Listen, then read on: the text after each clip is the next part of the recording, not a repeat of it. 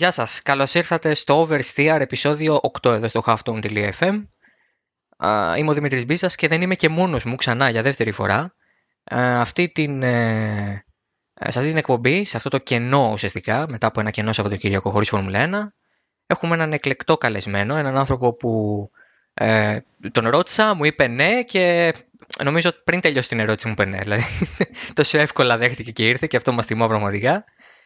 Είναι ο Κώστας ο Ψάρας. Ε, Κώστα, καλησπέρα τώρα που μιλάμε εμείς. Καλημέρα να τα ακούν οι ακροατές. Καλησπέρα, καλησπέρα φίλε, καλησπέρα και σε όλους. Ναι, η αλήθεια είναι ότι νομίζω δεν πρόλαβες να ολοκληρώσεις την, την ερώτησή σου αν με ενδιαφέρει και με ενδιέφερε, με ενδιέφερε να, να μιλήσουμε για Φόρμουλα 1, να απαντήσουμε σε ερωτήσεις, να, να βάλουμε λίγο ίντριγκα στη ζωή μας. Μας αρέσει πάρα πολύ στο αγαπημένο μας σπορ και ξέρεις είναι και κατάλληλη ευκαιρία επειδή καλομάθαμε αν και είναι κουραστικό το, το back to back to back τρισερή αγώνες. Εσύ είχε μια, ένα κενό που ασχοληθήκαμε με Champions League και όλα αυτά, τα πολύ όμορφα. Ε, αλλά ευκαιρία να, να επιστρέψουμε γιατί σε τέσσερις μέρες έχουμε και, και νέο Grand Prix. Και να πούμε φυσικά ποιος είσαι, ε, για όποιον δεν σε ξέρει. Καταρχάς, ε, μια εικοσαετία στο χώρο και τα τελευταία 10 χρόνια στη μετάδοση της Φόρμουλα 1 στην Κοσμοτέ TV. Τώρα Κοσμοτέ TV πια. Σωστά. Ε... Δέκα χρόνια συμπληρώνουμε το 2011 στην ε, μετάδοση των αγώνων στην, ε, στην Κοσμοτέ TV της Φόρμουλα 1. Με Φόρμουλα 1 ασχολούμαι επαγγελματικά γιατί θυμάμαι τον εαυτό μου να παρακολουθώ Φόρμουλα 1 από τις αρχές του δεκαετία του 90, δεκαετίας του 90. Ε, ασχολούμαι επαγγελματικά από το 2006 και η ενασχόλησή μου είναι σχεδόν αποκλειστικά στην τηλεόραση με, με Φόρμουλα 1. Είναι χόμπι εντελώς, το οποίο έγινε, ξέρεις, έγινε και επάγγελμα. Έγινε κανονική δουλειά. Ναι, ναι. Ε, οπότε, ε, συνεχίζοντας την παράδοση, φέρνουμε ανθρώπους Κοσμοτή TV σε ε, άλλη μου εκπομπή και σε άλλες μου προσπάθειες. Ε, είχα και τον ε, εκλεκτό συνάδελφό σου και συμπαρουσιαστή σου Γιάννη Μάριο Παπαδόπουλο. Οπότε είπαμε τώρα να κλείσουμε το δίδυμο της Κοσμοτέ που ε, πραγματικά μας έχει κρατήσει πάρα πολύ ε, καλή παρέα και μας δίνει ε, ωραίες ε, αναλύσεις και σκέψεις κυρίως στις ελεύθερες δοκιμές αναγκαστικά γιατί αναλύσεις και σκέψεις στον αγώνα δεν προλαβαίνετε νομίζω. Ναι, ναι, όχι, όχι. ή δυνατόν. Νομίζω ελπίζουμε όλοι να μην προλαβαίνετε γιατί έτσι έχουμε καλό αγώνα. Αλλά προλογίζω και ότι θα έχουμε έτσι απαντήσεις στις ερωτήσεις που μας στείλατε κάτι στο οποίο είναι απολύτως ε, οικείος ο Κώστας λόγω και της, ε, των ανοιχτών γραμμών που έχει η Κοσμοτέ στις μεταδόσεις στις, ε, στις ελεύθερες δοκιμές κιόλας. Ε, αλλά θα εντάξουμε ε, τις ερωτήσεις με βάση τη θεματολογία που έχουμε στήσει, τη σκαλέτα που έχουμε βγάλει, ούτως ώστε να είναι λίγο πιο οργανικό για να ε, ε, απαντάμε και πιο άμεσα στα ομολογουμένως πολύ ενδιαφέροντα ερωτήματα που λάβαμε και για Mercedes και για ε, Renault και για Alonso και για Vettel στον Μάρτιν. Έχουμε πράγματα να πούμε, ξεκινώντας φυσικά ε, με ποιους άλλους, με τους ανθρώπους που ε, μια επταετία πλέον και δεν ξέρω αν και θα κλείσουν και οχταετία μέχρι το 2021 μονοπολούν το ενδιαφέρον στην κορυφή του σπόρου. Οι Περσέντες, ο Λιούις Χάμιλτον ε, είναι ένας συνδυασμός ανίκητος, μοιάζει και φέτος ανίκητος σε επίπεδο αγωνιστικό και ίσως και επίπεδο νοτροπίας, αλλά αυτό είναι κάτι που συζητιέται πιο εύκολα. Πώς τους βλέπεις φέτος, τι είναι η καλύτερη τους χρονιά ενδεχομένως; Ε, σε, αυτή την, ε, σε αυτό το σερί από το 2014 και μετά. Κοίτα, η ιστορία με, με τη Mercedes, με τον Hamilton, με όλο αυτό το project, ε, ναι, έχω την αίσθηση ότι φτάνει στο αποκορύφωμά του. Δηλαδή, ε, αυτό το οποίο βλέπουμε τη φετινή σεζόν, θα μου πεις είναι το πιο πρόσφατο, γι' αυτό και το θυμάσαι, γι' αυτό και το θυμόμαστε. Ναι, ε, παίζει ρόλο. Αλλά μου μοιάζει σαν να είναι το, η, η πιο μεγάλη στιγμή της απόλυτης κυριαρχίας τους. Δεν έχουν κανέναν αντίπαλο είτε σε ελεύθερες δοκιμές, είτε σε κατακτήρες δοκιμές, είτε σε αγώνη. Ναι, βγάλανε ένα μικρό προβληματάκι με το blistering. Ε, Είδες μετά από μία εβδομάδα και που τους περιμέναμε στη Βαρκελόνη με υψηλότερες θερμοκρασίες να το αντιμετωπίζουν εκ νέου. Ε, δεν αντιμετώπισαν κανένα θέμα. Και κατάφεραν να πάρουν άλλη μια νίκη. Ε, όλα τα προηγούμενα χρόνια θεωρώ ότι είχαν το καλύτερο συνδυασμό. Δεν θεωρώ ότι υπήρξε κάποια χρονιά από το 2014 και μετά που δεν είχαν τον καλύτερο συνδυασμό. Εγώ πάντα μιλάω στη Φόρμουλα 1 με συνδυασμό. Δεν μιλάω ποτέ για καλύτερο οδηγό μόνο ή για καλύτερο μονοθέσιο μόνο. Η φετινή χρονιά λοιπόν ε, μας, μας έχει φέρει σε μια στιγμή που η, η Mercedes κυριολεκτικά είναι στο peak. Είναι τυχερή γιατί ε, αυτό το οποίο θα συμβεί και την επόμενη χρονιά δεν ξέρω πώς μπορεί να αλλάξει τις uh, ισορροπίες. δεν θα έχουμε τις αρωτικές αλλαγές που θα είχαμε. Ο COVID τις πήρε και τις μετέθεσε για το 2022. Οπότε μοιάζει όλο αυτό το project, το οποίο δεν ξεκίνησε το 2014 όταν άρχισε να πρωταγωνιστεί, ξεκίνησε από το 2010.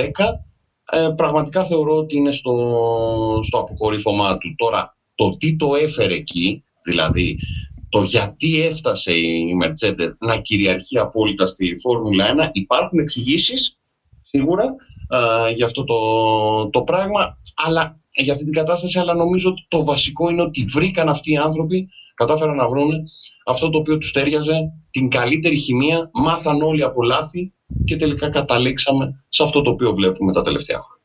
Ε, και στην ουσία με αυτό με τη Mercedes είναι, δεν είναι και πρωτοφανές. Δηλαδή η ε, αίσθηση του κόσμου που εγώ την αντιλαμβάνομαι και γιατί όλοι σαν θεατές ξεκινήσαμε και πριν γίνουμε επαγγελματίες του χώρου ή οτιδήποτε πάνω στο θέμα και πρέπει να το σχολιάζουμε και να το αναλύουμε. Ε, και ως θεατές, ε, πολλές φορές πιάνω τον εαυτό μου ότι αν δεν έπρεπε να κάνω το κείμενο, αν δεν έπρεπε να έχω μια εικόνα, ε, θα ήθελα να τον έχω κλείσει κάποιον αγώνα. Δηλαδή, δεν, δεν λέω ότι όλα είναι ρόδινα. Αλλά είναι πολύ μακριά από την αλήθεια το να λέει ο κόσμος ή να λένε κάποιοι, όχι η πλειονότητα, μια μειονότητα που φωνάζει. Είναι οι μειονότητε φωνάζουν κι αλλιώ ε, ότι η Φόρμουλα 1 είναι χειρότερη έτσι και δεν έχει ξαναγίνει αυτό το πράγμα. Ε, αμφιβάλλω αν αυτοί οι άνθρωποι ε, δεν ξέρουν ή δεν θυμούνται τις παντοδυναμίες. Όχι, μην πάω στα ε, Σένα, Πρόστε ή Μακλάρεν. Να πάμε τώρα στα αυτά που αν έχει ζήσει οποιοδήποτε βλέπει Φόρμουλα 1 την τελευταία 15 ετία. Η τετραετία της Red Bull τι ήταν.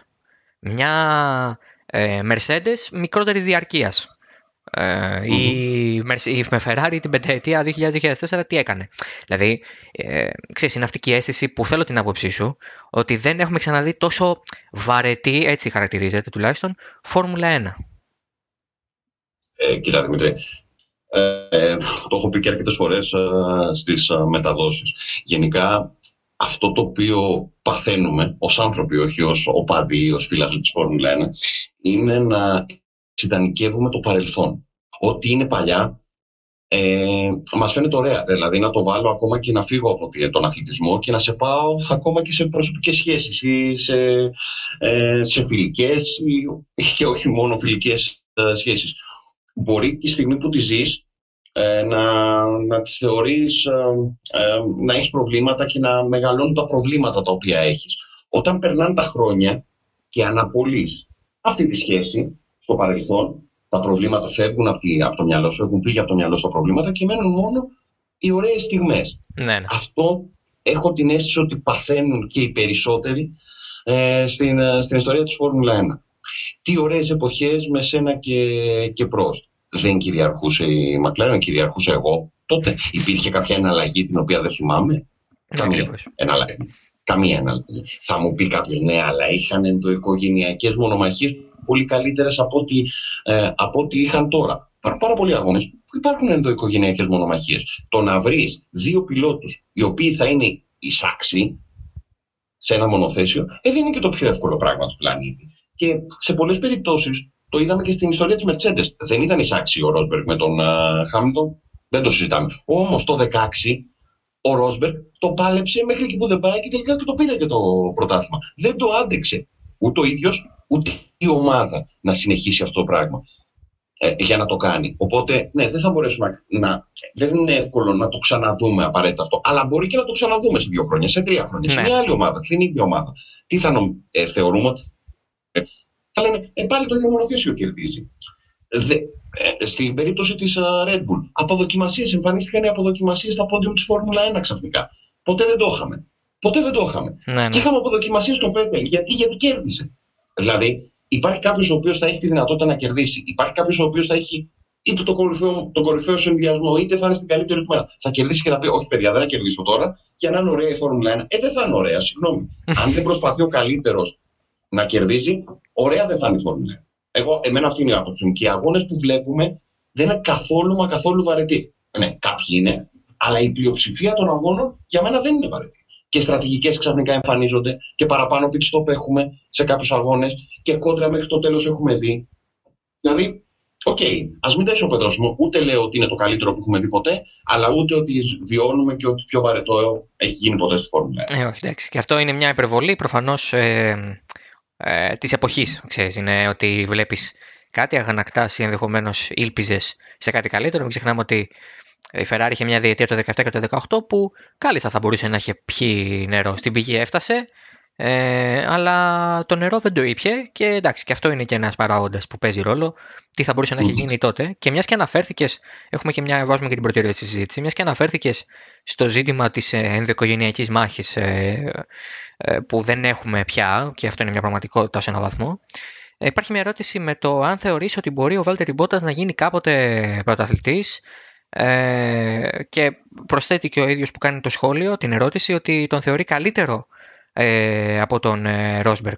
Ποια είναι η άποψή σου σε αυτό, για να το συζητήσουμε σαν ενδοοικογενειακή μάχη; Ωραία. Ε, θα σου πω ότι μέχρι το 2018, ναι, μέχρι το 2018 είχα ακριβώς την ίδια άποψη με το φίλο. Δηλαδή ότι το σύνολο των οδηγικών χαρακτηριστικών του Βάλτερη Μπότας με οδηγούν στο συμπέρασμα ότι μάλλον το potential του είναι καλύτερο από αυτό που ήταν του Νίκο Ρόσμπερκ όταν τον πρωτοείδα στην, στη Φόρμουλα 1. Ε, νομίζω συμβιβάστηκε πάρα πολύ γρήγορα, πολύ πιο γρήγορα από όσο θα περίμενα εγώ με το ρόλο που είχε. Έχει πετύχει το Χάμιλτον στα καλύτερά του. Ε, η δεκαετία του Χάμιλτον είναι. Ψάχνεις το λάθος, για να πούμε την αλήθεια. ε, και όλο αυτό νομίζω τον έχει, τον έχει βαρύνει πάρα πολύ ψυχολογικά. Ε, χρησιμοποιώ πολύ συχνά τον όρο ότι έχει τη στόφα του πρωταθλητή. Σε αυτόν τον όρο στην πραγματικότητα για μένα έχει να κάνει πολύ και με, τα, με το χαρακτήρα του ανθρώπου. Ένας πρωταθλητής ε, για μένα ε, δεν μπορεί να είναι, πώς να το πω, καλό παιδί. Ναι, ναι. Δηλαδή ο ορισμός του καλού παιδιού. Ε, για να είσαι πρωταθλητής πρέπει να είσαι λίγο παρτάκιας, εγωιστής, ε, να έχεις στόχο μόνο αυτό και να μην βλέπεις, να μην βλέπεις τίποτα γύρω σου. Αυτό δεν το έχει ο Βάλτερη. Δηλαδή αυτό ο Μπότας μας το έχει δείξει σε πάρα πολλές περιπτώσεις ότι θα βάλει το καλό της ομάδας. Είναι επαγγελματίας, έτσι. Είναι απόλυτος επαγγελματίας για μένα ο Βάλτερ Μπότας. Θα βάλει το καλό της ομάδας, θα ακούσει την ομάδα χωρίς πολύ γκρίνια, θα, θα σκεφτεί τη δημόσια εικόνα του δεν θα γκρινιάξει στο Team Radio εύκολα. Δηλαδή θα πρέπει να είναι οριακή κατάσταση για να γκρινιάξει στο Team Radio. Όμως αυτό είναι καλό για την ομάδα και γι' αυτό και έχει υπογράψει ήδη το συμβόλαιο για την επόμενη σεζόν. Ο Βάλτερ Μπότα και κατά ψέματα είναι ένας βασικός λόγος ε, που έχει υπογράψει το νέο του συμβόλαιο. Αυτό όμως δημιουργεί και το κλίμα μέσα στην ομάδα ότι εντάξει, Χάμιλτον και Μπότα. Δεν θα γίνει ποτέ, το πιστεύω, Μπότα και Χάμιλτον. Τώρα το αν θα γίνει πρωταθλητής ε, είναι πολύ θεωρητική ερώτηση. Πιστεύω πως όχι, αν πρέπει να απαντήσω κάτι. Πιστεύω πως όχι, δεν θα γίνει. Αλλά μπορεί σε τρία χρόνια να αποσυρθεί ο Χάμιλτον από τη Mercedes. Η Mercedes ακόμα να έχει ένα εξαιρετικό μονοθέσιο και ένα εξαιρετικό συνδυασμό, με ένα καλό συνδυασμό με τον Βάλτερ Μπότα, να μην έχει κάποιο φοβερό συναγωνισμό με το δεύτερο πιλότο και να πάρει το πρωτάθλημα. Ναι, αυτό μπορεί να συμβεί. Δεν το αποκλείω. Αλλά όσο είναι ο Χάμιλτον, το θεωρώ πάρα πολύ δύσκολο. Ναι, εντάξει. Μα έβλεπα ένα πολύ ωραίο άρθρο στο TheRace.com από τον Σκοτ Μίτσελ, ο οποίος προσπάθησε να βρει παραδεχόμενος βέβαια ότι δεν είναι σωστό, αλλά προσπάθησε να δει και λίγο την ανθρώπινη πλευρά αυτού που πες εσύ του Βάλτερ Μπότα. Ότι ένας άνθρωπος ο οποίος προσπαθεί, ε, ομολογουμένως το παλεύει, αλλά δεν, δεν μοιάζει να έχει αυτά τα ποιοτικά χαρακτηριστικά του, του ανθρώπου οδηγού, δηλαδή της, ε, την ψυχοσύνθεση του ε, ανθρώπου που να του επιτρέπει να είναι λίγο πιο ε, παρτάκιας, εγωιστής, ε, να κοιτάει λίγο το συμφέρον του. Ε, εντάξει, δημιουργείται και ένα κλίμα βέβαια από ένα σημείο και μετά στην ομάδα, έτσι, δηλαδή δεν νομίζω ότι ο Μπότας έχει τόσο ελεύθερο όσο μας πουλάει η Mercedes. Ε, δεν νομίζω ναι, ότι είναι ναι, και τόσο αυτόνομος και τόσο ναι βεβαίως μπορεί να... Φυσικά και έχουμε δει μάχες, αλλά Ε, αν πας 10 γύρους πίσω, θα δεις ότι ο Μπότας έχει λίγο πιο θερμένα ελαστικά, μπήκε λίγο πιο νωρίς. Άρα η μάχη είναι βέβαια μάχη, αλλά τέλος πάντων δεν είναι και ε, flat out ε, επί ίσης όρης απόλυτα. Οπότε πολλές φορές τα έχουμε δει αυτά ε, και ναι, προφανώς ε, ο παράγοντας Lewis Hamilton στην καλύτερη του φάση, άρα ίσως και ένας από τους καλύτερους που έχουμε δει ποτέ στη Φόρμουλα 1, χωρίς να βάζω νούμερο, γενικά. Εντάξει, mm-hmm. που έχει πάρει 6 7 πρωταθλήματα και προσεχώς 91 και βάλε νίκες, δεν μπορεί να μην είναι στου κορυφαίου όλων των εποχών. Ε, όταν έχεις απέναντί σου ε, τον ε, Κριστιανό Ρονάλντο, Λιονέλ Μέση της ε, ε, Φόρμουλα 1 και εσύ είσαι ο, τι να ο Κερέρ, το αριστερό χαφ, το αριστερό μπακ της ε, Παρή. Ναι, εντάξει, εννοείται ότι δεν μπορεί να κάνει και πολλά πράγματα. Ε, Πάμε να προχωρήσουμε. Οπότε τον Κερέρ τον έκανες. Ναι, Κερέρ. Έκανε το, το, ε, θα, το σχολίασα κιόλας πολύ με, με, με κακία ενδεχομένως, αλλά μου βγήκε πολύ ευθόρμητα που τον είδα να πάει να πάρει την κεφαλιά στο, στο γκολ και πάει να πάρει και ναι. πέφτει.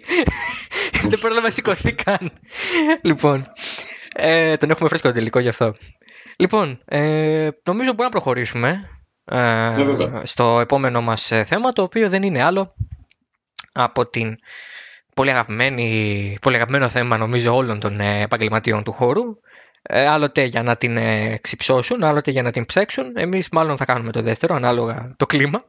Είναι η Ferrari.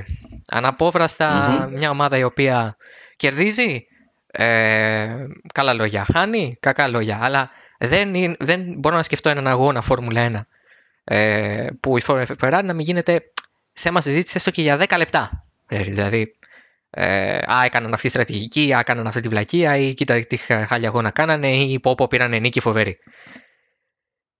Δεν θα σε ρωτήσω το ε, γενικό ποιος φταίει. Θα σου πω πώς θέλω, να το πώς θέλω να το δούμε. Δεν θα σε ρωτήσω το ποιος φταίει. Ναι. Δηλαδή, ε, αυτό είναι μια κουβέντα που μπορεί να γίνει επί ώρες και μπορεί να μην καταλήξουμε και πουθενά. Το, αυτό που με αφορά εμένα σε αυτό που θέλω να ακούσω από εσένα για τη Ferrari και την άποψή σου για τη Ferrari είναι εάν πίστευες φέτος, μπαίνοντας στη χρονιά, ότι τα πράγματα βάταν τόσο χάλια. Δηλαδή, ότι ο Φέτελ θα φύγει, ότι μια αποσύνθεση, μια ε, γενικότερη ε, κατρακύλα σε πολλά επίπεδα. Δηλαδή, ένας μπινότο που φαίνεται να μην μπορεί να ηγηθεί. Πώς τη βλέπεις τη Ferrari φέτος και αν το έβλεπες; Ε, η κατάδια αυτή, γιατί για κατάδια μιλάμε, ε, όχι δεν μπορούσα να τη φανταστώ ότι θα φτάσει σε τέτοιο σημείο. Όμως από την άλλη, είναι πολλές περιπτώσεις ε, και έξω από τη Φόρμουλα 1 που λέω ότι γίνεται εν τέλει το σωστό, ε, γίνεται εν τέλει το δίκαιο ε, στη ζωή και όχι μόνο αν μιλάμε για Φόρμουλα 1. Είναι ένα τεράστιο λάθος της Ferrari, τεράστιο, δηλαδή το λάθος το οποίο έκανε όταν επί τρία χρόνια είχε χτίσει ένα project με πολύ ρίσκο εκείνο το project. Δηλαδή, ποιος περίμενε ότι ο Μαουρίτσιο Αρεβαμπένε ε, θα δημιουργούσε ε, μια ομάδα με προοπτική; Προοπτική φαινόταν κάθε χρόνο καλύτερα αποτελέσματα. Κάθε χρόνο μικρότερα προβλήματα. Κάθε χρόνο πιο ανταγωνιστική. Όταν λοιπόν πας χωρίς καμία λογική, καμία απολύτως λογική, εγκληματείς τη Μόντσα το 18 με τον Κίμηρα Έκον, αλλάζεις σαρωτικά τον δεύτερο σπιλότο, τον επικεφαλής της ομάδας και τρία-τέσσερα στελέχη τον άνθρωπο ο οποίος έφτιαξε το, τον κινητήρα που τότε ήταν ο καλύτερος. Πας και τα αλλάζεις σε μία νύχτα, χωρίς κανέναν λόγο, χωρίς να χαράξεις το νέο πλάνο. Γιατί μπορεί να τερμάτιζες το ένα πλάνο, να λέγεις, όπα, μέχρι εδώ είναι, εγώ δεν θεωρώ ότι έχει παραπάνω. Αυτό θα μπορεί να κάνει, να είναι δεύτερος, μάλιστα. Δεν μου κάνει, είμαι Ferrari, έχω το μεγαλύτερο κοινό, τη μεγαλύτερη ιστορία, καλώς. Δεν μου κάνει λοιπόν αυτό το πλάνο, το αλλάζω και πάω σε ένα καινούριο. Το οποίο ποιο είναι ακριβώς; Ποιο είναι το πλάνο το οποίο ήταν το καινούριο; Αν τυχόν ο καθένας μέσα σε έναν οργανισμό μπορεί τελικά να ηγηθεί, τότε κάπου είναι πρόβλημα, κάπου, υπάρχει πρόβλημα. Δεν έχουν όλοι ηγετικά χαρακτηριστικά. Δεν είναι όλοι ηγέτες. Δεν σημαίνει το ότι εγώ είμαι ένας καλός speaker, αύριο μπορεί να είμαι ο ιδιοκτήτης ενός καναλιού, ο πρόεδρος ενός καναλιού. Γιατί σημαίνει ότι θα είμαι καλός; Ποιος το εγγυάται αυτό; Με ποια εγγύηση θα πάω και θα γίνω ε, πρόεδρος καναλιού και θα τα πάω καλά; Με καμία. Θα μου πει κάποιος, δεν θα πάρει κάποιος την ευκαιρία. Άμα είσαι σε έναν οργανισμό όπως η Ferrari, οι ευκαιρίες είναι ελάχιστες και πρέπει να είναι ελάχιστες. το ρίσκο που αναλαμβάνεις είναι τεράστιο και αν μη τι άλλο πρέπει η επιλογή σου να ζυγιστεί από όλες τις κατευθύνσεις πριν την κάνεις. Εδώ θεωρώ ότι δεν ζυγίστηκε από πουθενά. Έγινε τεράστιο λάθος, τα αποτελέσματα φαίνονται και τώρα δεν ξέρεις και δεν ξέρουν πώς γυρίζει αυτό. Τα λάθη είναι συνεχόμενα τώρα. Το ότι, κράτησαν το, το ότι είπαν στο Φέτελ πριν ξεκινήσει χρονιά ότι ε, φεύγεις στο τέλος της χρονιάς, για ποιο λόγο κύριε; Για ποιο λόγο να, ε, να δημιουργήσεις αυτό το κλίμα μέσα στην ομάδα σου; Πώς θα λειτουργούσε αυτό; Θεωρείς ότι θα λειτουργούσε καλύτερα από το να άφηνες το Φέτελ να τρέχει όλη τη χρονιά με ένα συμβόλαιο να εκκρεμεί ή από το να χώριζες του δρόμους με το Φέτελ πριν την έναρξη σεζόν και να πήγαινες στην επιλογή του Σάινθε, του Τζιοβινάτσι θες, του όποιον θες. Mm-hmm. Για μία χρονιά για να χτίσεις κάτι. Αυτή τη στιγμή δεν χτίζει τίποτε Ferrari. Ούτε το παρόν χτίζει, ούτε το μέλλον χτίζει. Απλά αφήνει μία χρονιά να περάσει. Για μένα είναι έγκλημα όλο αυτό το οποίο έχει γίνει και πραγματικά δεν βλέπω τον τρόπο που και του χρόνου η Ferrari θα είναι όχι καλύτερα από το φετινό, φαντάζομαι ότι θα είναι, δεν γίνεται να είναι χειρότερη, αλλά δεν μπορώ να βρω τον τρόπο που θα είναι εκεί που τη θέλουν οι άνθρωποι της Ferrari, αλλά και ο κόσμος της Ferrari. Πάντως, αυτή είναι η άποψη. Ε, μέσα, στην, ε, μέσα σε όλη αυτή την κατάσταση, της της παραχμής δηλαδή, δεν διαφωνεί κανείς αυτό, ε, έχει βγει ένα μεγάλο θετικό που λέγεται σαν Leclerc. Δηλαδή, δεν νομίζω ότι μπορεί να πει κανείς ότι δεν έχει διασωθεί τουλάχιστον αυτός. Τουλάχιστον προς το παρόν, γιατί Κατά τα ψέματα, η Ferrari είσαι σήμερα είναι, αύριο δεν είναι και κάποιοι άνθρωποι και όσο και αν τον πιστεύουν, δεν ξέρω κατά πόσο και ο ίδιος θα σταματήσει σε κάποιο διάστημα να τους πιστεύει. Δεν εννοώ σε ένα χρόνο ή σε δύο, ε, το συμβόλαιο είναι πενταετές. Οπότε η άποψή σου για το Leclerc είναι αυτή που έχουμε και περισσότεροι, ότι είναι ένας οδηγός του μέλλοντος της Ferrari που αυτή τη στιγμή κάνει πολλά παραπάνω από αυτά που αντέχει το μονοθέσιο. Τι βλέπεις εσύ στον ε, Μονεγάσκο.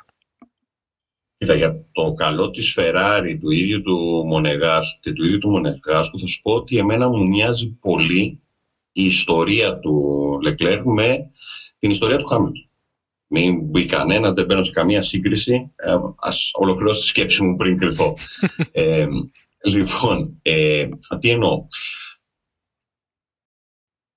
Το 2007, την πρώτη χρονιά του Λιούς Χάμιλτον στη Φόρμουλα 1, να θυμίσω ότι είχε στο πλευρό του νεοφερμένο τότε κιόλας, τον δι παγκόσμιο πρωταθλητή που είχε εκφρονήσει τον Μίχαελ Σουμάχερ, τον Φερνάντο Αλόνσο. Εκείνη τη χρονιά κλιμάτισε η, η McLaren στη διαχείριση της κρίσης των καταστάσεων, έχασε ένα δικό του πρωτάθλημα ε, από την σχέση των δύο. Αλλά τι έκανε τότε η McLaren που φαινόταν στα μάτια μας λάθος, που αποδείχθηκε λάθος για την ίδια τη McLaren, ασχέτως αν το 2008 το πήρε, αλλά για την ιστορία της McLaren αποδείχθηκε λάθος όλο αυτό το οποίο έκανε ε, στήριξε το Ρούκι έναντι του παγκόσμιου πρωταθλητή. Γιατί, γιατί τότε ο Ροντένι, το παιδί του ήταν ο Χάμιλτον, το αγαπημένο το παιδί, έβλεπε κάτι σε αυτόν, του βγάζω το καπέλο, εννοείται, δικαιώθηκε πανηγυρικά με το Χάμιλτον, ε, ο Ροντένι. Αλλά σαν σύνολο, σαν Μακλάρεν, δεν υπήρχε καμία δικαίωση σε αυτό, σε αυτό που έκανε εκείνη τη χρονιά. Όμως αυτό, όπως αποδείχθηκε για πολλά χρόνια μετά όμως, για αρκετά χρόνια, έχτισε πράγματα στον Χάμιλτον. Του δημιούργησε την αίσθηση της υπεροχής, δημιούργησε την αίσθηση του πόσο σημαντικός είναι. Δεν πάλευε να δείξει ότι είναι σημαντικός, του το δείξαν από την πρώτη χρονιά. Το ίδιο κάνανε στη Ferrari λοιπόν και στο Leclerc, για να επιστρέψω στον, στο Μονεγάς. Το κάνανε έναντι ενός ανθρώπου τέσσερις φορές παγκόσμιο πρωταθλητή, το μεγάλο όνομα της ομάδας, από την πρώτη χρονιά, και όχι τώρα, που ξέρουμε ότι ο, ο Φέτελ φεύγει στο τέλος της σεζόν, αλλά από την πρώτη χρονιά του δείξανε στο Πιτσιρικά ότι εσύ είσαι και μάλλον είσαι και πάνω από τον, από τον Σεμπάστιαν. Αυτό του δημιούργησε ένα, του χτίζει χαρακτήρα γιατί είναι μικρός, ξεφεύγει πολλές φορές, ξεφεύγει και ο Χάμιλτον αν πάω σε αυτή τη σύγκριση, αλλά μέσα σε όλα τα λάθη της Ferrari έχω να πω ότι αυτό μου μοιάζει το πιο σωστό λάθος. Περίεργο αυτό που λέω, ναι. ε, αλλά μου μοιάζει το πιο σωστό λάθος από όλα όσα έχει κάνει τον τελευταίο καιρό. Ε... Αυτό. Μου φαίνεται έχει καλό potential, είναι πολύ γρήγορος οδηγός, αλλά θέλει μέλλον. Καλά, εννοείται ότι θέλει μέλλον και ξέρεις καμιά φορά υπάρχει και αυτή η προσπάθεια και του τύπου, εντάξει, δεν μας βγάζω απ' έξω, να βρει έναν ε, μεσία. Ε, και, και τον ε, ψάχνει και σε μια κατάσταση ε, μεγάλης παρακμής για να φαίνεται ακόμη μεγαλύτερη η σημασία του. Γιατί ο Leclerc αυτή τη στιγμή, κακά τα ψέματα, πήρε δύο βάθρα με ένα μονοθέσιο που δεν ανήκει τόσο ψηλά. Δηλαδή δεν, δεν του πρέπει να είναι τρίτο, ούτε αν εγκαταλείψουμε 17 μονοθέσια δεν πρέπει να είναι αυτό τρίτο. Οπότε, ε, και αν αυτό ακούγεται σαν υπερβολή, σας καλώ να δείτε πώς πήγε ο αγώνας στην Ουγγαρία, που ήταν ένας αγώνας μεικτών συνθήκων, στρατηγικής. Ε, πόσο χάλια πήγε αυτό για τη Ferrari. Βέβαια, εμφανίστηκε μετά στο πρώτο Silverstone και έκανε πάλι παπάδες ο Leclerc και πηγαινε πάλι για πολύ καλό αποτέλεσμα. Και στο, στο δίπλα γκαράζ είναι ένας Φέτελ που νομίζω αξίζει η αναφορά και στο Φέτελ. Ε, όχι γιατί είναι αυτός που είναι, αλλά γιατί ε, είναι ίσως η πρώτη φορά που. Σε, αυτό είναι προσωπικό μου σχόλιο και θέλω την άποψή σου. Είναι ίσως η πρώτη φορά που παραδέχομαι ότι ο Φέτελ δεν έχει κάνει κανένα λάθος. Δηλαδή, φέτος δεν φταίει για την εικόνα του στην πλειονότητα των περιπτώσεων. Δεν μιλάω για τότε τα και στην εκκίνηση στο δεύτερο Silverstone. Μιλάω για ε, τις αδυναμίες του να μπει στη δεκάδα. Το ότι δεν μπορούσε να βρει το μονοθέσιο. Το πώς η ομάδα στην Ισπανία ουσιαστικά τον ανάγκασε να κάνει και το μηχανικό. Από ένα σημείο και μετά. Ναι, ναι. Δηλαδή, ε, πρώτος, πρώτος και έχω κατηγορηθεί για αυτό, αλλά δεν με ενοχλεί γιατί στηρίζω την άποψή μου όταν έχω επιχειρήματα. Ε, ε, ότι λέω πάντα ότι ο Φέτελ φταίει. Φταίει σε πολύ μεγάλο βαθμό για τις αποτυχίες με τη Ferrari. Φταίει για το λάθος, ε, φταίει για το ότι έπρεπε να πάρει βαθμούς που έχασε, φταίει για τα τετακέ που έκανε, αλλά φέτος δεν φταίει. Αυτό, αυτή την αίσθηση έχω. Όχι, συμφωνώ απόλυτα. Ε, στο δεν φταίει. Ε, απ' την άλλη, εγώ αν κάτι Πώς να το πω τώρα για να μην παρεξηγηθεί κιόλας. Άμα, κάτι, άμα ρίχνω μια κατηγορία στο Φέντελ σημαντική για την προσφορά τους στη Φόρμουλα 1, έτσι, όχι για κάτι είναι το, το ότι ρε φίλε δεν μπορεί να είσαι τέσσερις φορές παγκόσμιος πρωταθλητής. Το όνειρό του είναι το να πας στη Ferrari και να γίνεις ο νέος Σούμι. Γιατί αυτό ήταν το όνειρό του, ξεκάθαρα. Και τη χρονιά πριν πας να τα παρατάς Δηλαδή, το κακό για το Φέτελ για μένα ξεκινάει από εκεί. Από τη χρονιά, την τελευταία χρονιά στη Red Bull, τι θυμάσαι; Θυμάσαι πόσο κακό Φέτελ είδαμε; Ναι, ναι, ναι, ναι. Πόσο αδιάφορο Φέτελ είδαμε; Πόσο έχανε από το Ρικιάρντο; Οι περισσότεροι, οι περισσότεροι, αρκετοί θα πούνε ότι ναι, αυτός συνέβη γιατί επιτέλους βρήκε έναν uh, ισχυρό teammate και τον κέρδισε. Όχι, ε, για μένα δεν ισχύει. Ε, δεν ήταν ε, θέμα ε, άνετη επικράτηση του Ρικιάρντο, επειδή είναι, ας πούμε, όπως το λέει ο λαός, καλύτερος οδηγό του Φέτελ. Ε, δεν το θέλω. Ε, θεωρώ ότι ήταν θέμα καθαρά συμπεριφοράς, ε, καθαρά νοοτροπίας του Φέτελ. Ε, τελείωσα εγώ με αυτούς. Πήρα αυτό που ήθελα. Τώρα, εμένα το μόνο που μοιάζει του χρόνου, έλα τώρα, ποιος τρέχει. Ε, δεν μπορεί λοιπόν να, να έχεις πάρει τέσσερα πρωταθλήματα, να είσαι ένα πολύ μεγάλο όνομα της γενιάς σου, ε, στις αρχές του 2010 να είσαι εσύ και όλοι οι υπόλοιποι, να λέμε ο Φέτελ και οι υπολοιποι και στα τέλη του 2019 να λέμε ο Χάμιλτον και μετά να ψάχνουμε ποιον θα πούμε. Να μην πηγαίνει κατευθείαν το όνομα στον ε, το, το στόμα, να μην πηγαίνει η γλώσσα κατευθείαν στο Φέτελ. Ε, αυτό, αυτό είναι δουλειά του Φέτελ. Αυτό το έκανε ο Φέτελ. Εκεί τον κατηγορώ. Και το έχει ξεκινήσει από το 2014. Είναι κλιματικό το ότι έμεινε τόσο πολύ στο λάθος της Γερμανίας, όσο και αν δεν το πιστεύει κάποιος. Εγώ θεωρώ ότι του χάλασε το κεφάλι εντελώς. Έχουμε δει έναν άλλο Φέτελ από εκεί και μετά. Από εκεί και μετά έχουμε δει τον άλλο Φέτελ στη Ferrari. Αυτό το λάθος που κάνει, χάνει μια νίκη, αγυρίζει το πρωτάθλημα και δεν διεκδικεί στο τέλος ένα πρωτάθλημα που θα μπορούσε να το πάρει εκείνη τη χρονιά. Ο, ο Σεμπάστιαν Φέτελ. Έκανα λάθη και ομάδα, έτσι. Δεν είναι μόνο του Φέτελ. Αλλά εκείνο το λάθος εκείνο το λάθος νομίζω το στήχιωσε. Έχασε και την εμπιστοσύνη ο κόσμος προς το Φέτελ. Έχασε την εμπιστοσύνη η ομάδα προς το Φέτελ. Δεν ξέρω τι. Έχουν συμβεί όλα αυτά. Αλλά είσαι τέσσερις φορές παγκόσμιος πρωταθλητής. Γύρνα το. Ε, Βρες τη δύναμη να το γυρίσεις αυτό το πράγμα. Σε έχει επηρεάσει το ότι έχεις κάνει οικογένεια, το ότι πλέον σκέφτεσαι περισσότερο. Ναι, όλα αυτά ναι, τα καταλαβαίνουμε όλοι. Αλλά γύρνα το. Ή αν δεν το γυρίσεις, δούλεψε για την ιστεροφημία σου. Δούλεψε για αυτό το οποίο θα λέμε για την μετά, όταν θα αποχωρήσεις από τη Φόρμουλα 1. Μένει σε μια ομάδα, πάλι κάνεις το ίδιο λάθος που έκανες το 2014. Μένει σε μια ομάδα στη Ferrari που δεν έχει να σου προσφέρει τίποτα. Σου χαλάει το όνομα. Σε, σε κρεμάνε το εισαγωγικό στα μανταλάκια. Γιατί; Σου λείπουν τα χρήματα; Ή δεν θα μπορούσες να κάνεις μια συμφωνία με την Ferrari να πάρεις το μισό συμβόλαιο, το οποίο είναι πλουσιοπάροχο και το μισό να πάρεις, και να μείνει εκτό Φόρμουλα 1 ή να πεις ομάδα μέσα στη σεζόν κάπου που θα αισθάνεσαι καλά. Δεν αισθάνεσαι καλά, φαίνεται. Δεν αισθάνεσαι καλά γιατί το μονοθέσιο δεν είναι στα μέτρα σου. Γιατί ε, χάνεις συνεχώς από τον uh, teammate σου. Γιατί, από τον teammate σου. Γιατί όλοι σε κατηγορούν. Ναι, δεν αισθάνεσαι καλά. Ε, λήξ το. Αυτό. Ε, λήξ το. Είσαι ο Πέτελ. Μπορείς να το λήξεις. Το... Αυτό, αυτό. Εκεί κατηγορώ το Πέτελ. Το διαβάζω σαν άποψη αυτό πολύ.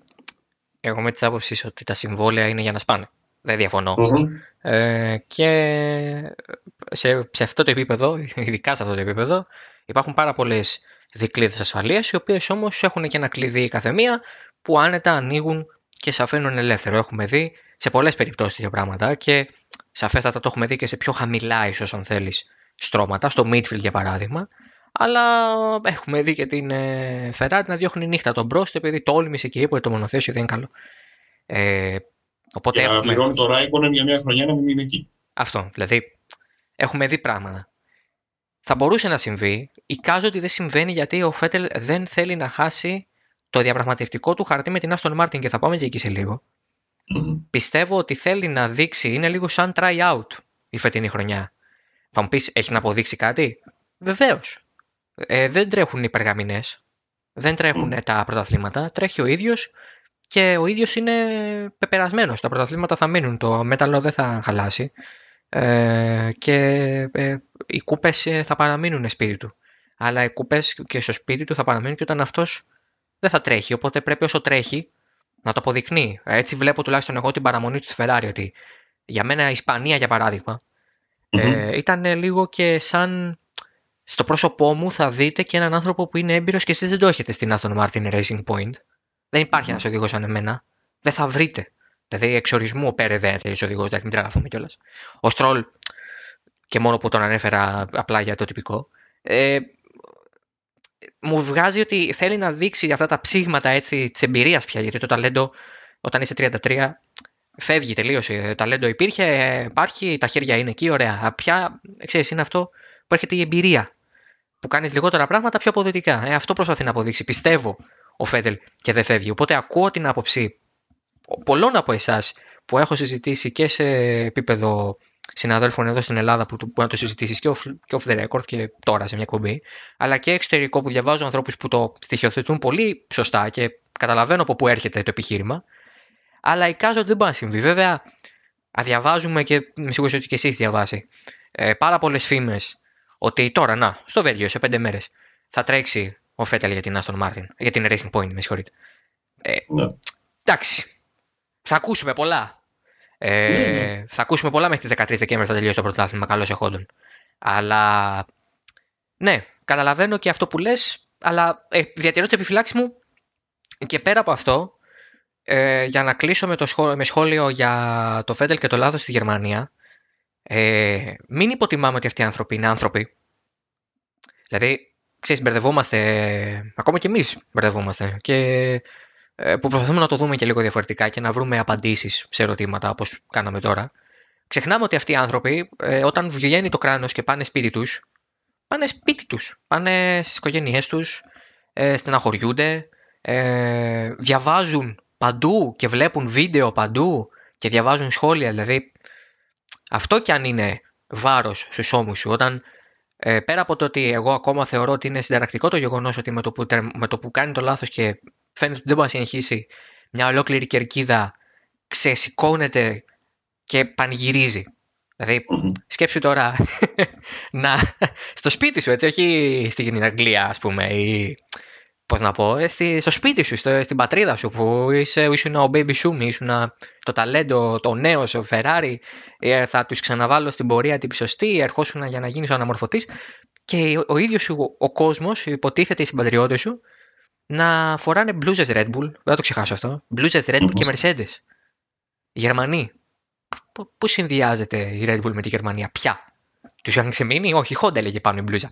Δηλαδή, ε, αυτό δεν μπορώ να. Ε, προσπαθώ να με βάλω στη θέση ενός ανθρώπου που βλέπει 5.000, 6.000, 7.000 Γερμανούς και είμαι Γερμανός να χαίρονται που εγκατέλειψα. Και να είμαι πρώτος και να είμαι για πρωτάθλημα. Οπότε είναι και αυτό που παίζει το ρόλο του και θα συμφωνήσω απόλυτα σε αυτό που λέει ότι δεν το ξεπέρασε ποτέ. Ε, τον στοιχειώνει ναι. ακόμα. Τον στοιχειώνει ακόμα. Ε, Δημήτρη, για να το κλείσουμε, ε, σε συνέχεια του σχολείου σου, ε, έτσι όπως το λες είναι, ε, και ότι είναι άνθρωποι, όμως ε, από αυτούς, τους λίγους, όχι από όλους, δεν θα έκανα αυτή την κουβέντα, δεν θα είχα αυτή την άποψη, ε, να χρησιμοποιήσω ένα όνομα που είπες, για να είμαστε στην ίδια κατεύθυνση. Αν ήταν ο Στρόλ στη θέση του, του Φέντελ, δεν θα είχα αυτή την απέτηση το να χτυπήσει το, τα χέρια στο, στο τιμόνι, να χτυπήσει το κεφάλι του με το κράνος στο τιμόνι, να βγει από το μονοθέσιο, να τα σπάσει όλα, στον επόμενο αγώνα να έχει φύγει από αυτό και να είναι ο Φέτελ που ήταν πριν, δευτερόλεπτα πριν, κάνει το λάθος και βγει. Αυτή την απέτηση έχεις από τον Φέτελ. Δεν την έχεις, δεν την είχα από τον Στρόλ, όχι αλλά από το Φέτελ αυτή την απέτηση. Και αυτό, αυτό είναι το κατηγορό μου προς τον στο Φέτελ. Αλλά πάμε παρακάτω. Ναι, αυτό εντάξει, σε αυτό συμφωνούμε. Για να κλείσουμε το θέμα Ferrari, επειδή υπάρχει και μια σχετική ερώτηση. Ε, αφορά το μέλλον, επειδή ανέφερες ε, και ονόματα όπως ο Γιουβινάτσι, ε, που είπες ότι να φύγει κάποιος και να έρθει στη θέση και όλα αυτά και να mm-hmm. δώσεις το βήμα.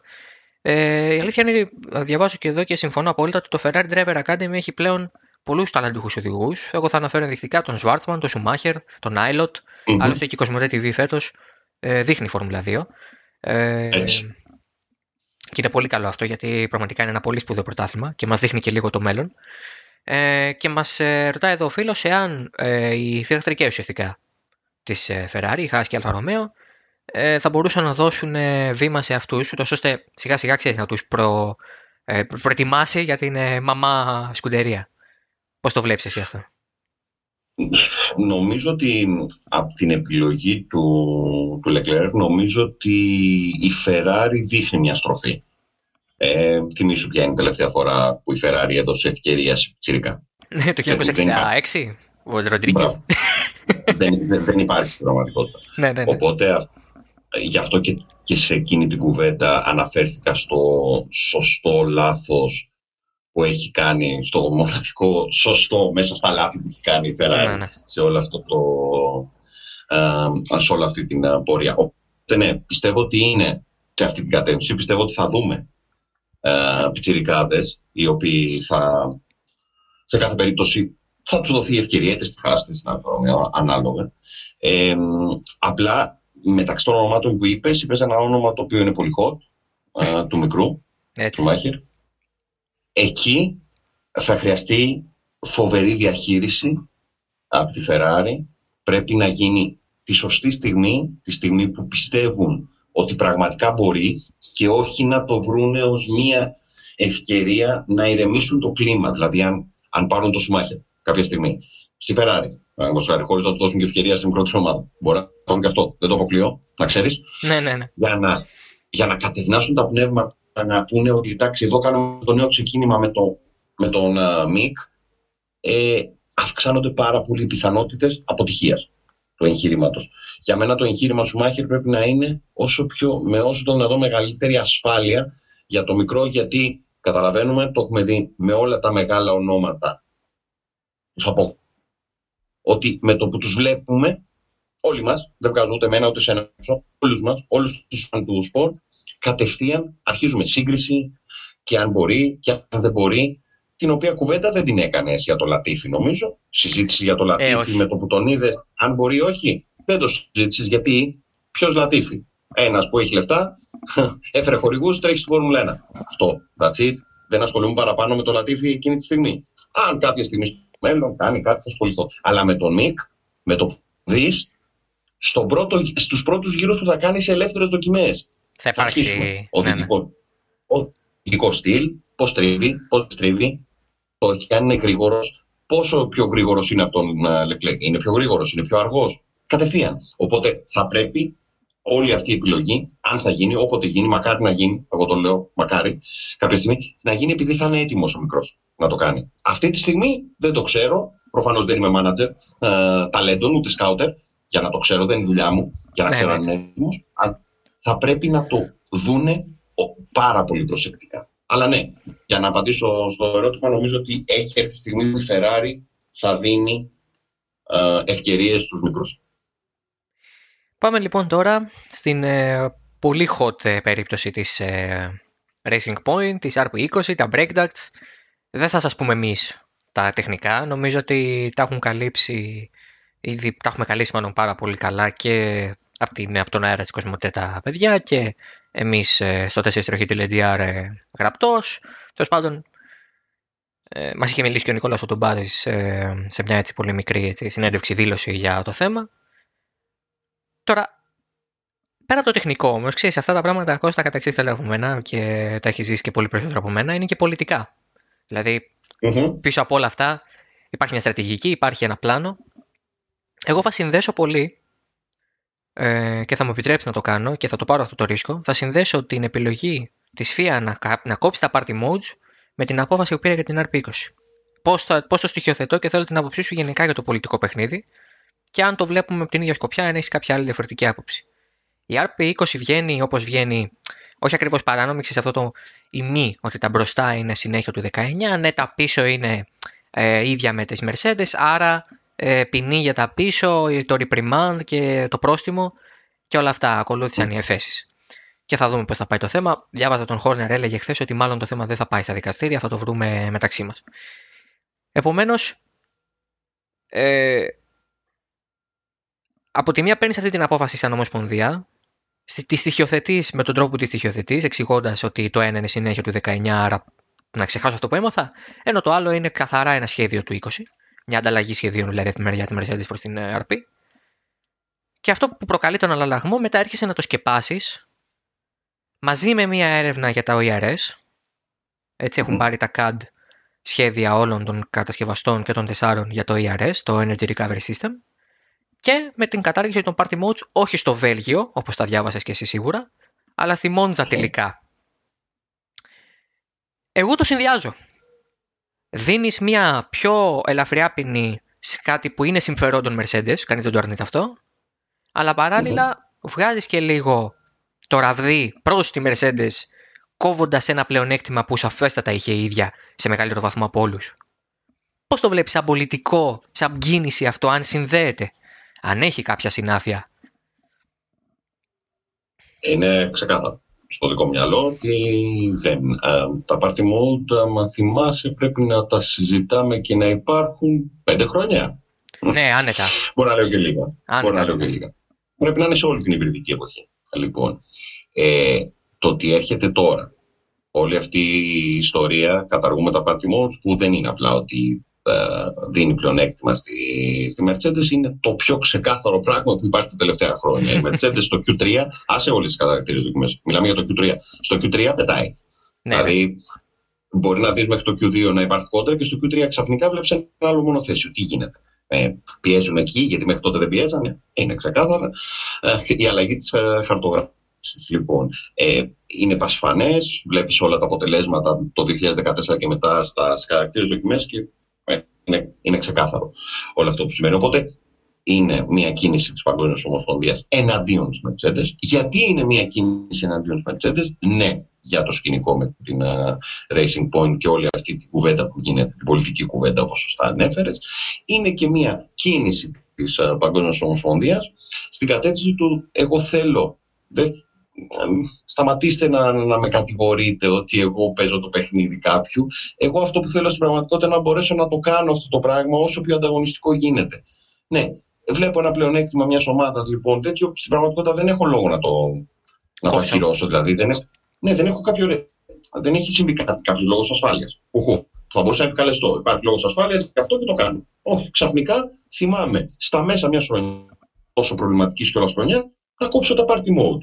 Ποια λογική; Έχει γίνει κάποια καταγγελία, έχει γίνει κάποια παρανομία, έχει γίνει κάτι; Τίποτα. Τίποτα. Δεν είναι τίποτα παράνομο. Ναι. Πηγαίνω να το κάνω λοιπόν γιατί εγώ θέλω να το δείτε αυτό.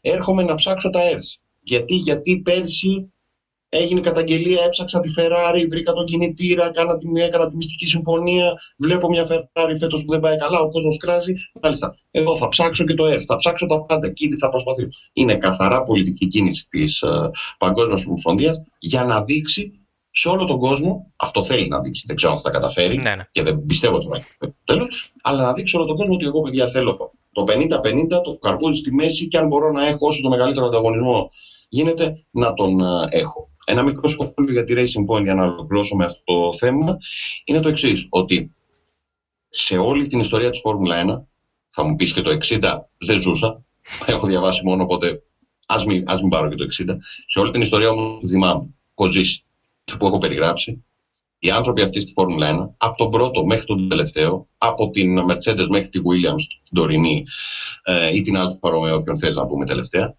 ψάχνουν να βρουν αυτό το οποίο θα τους δώσει το κάτι παραπάνω.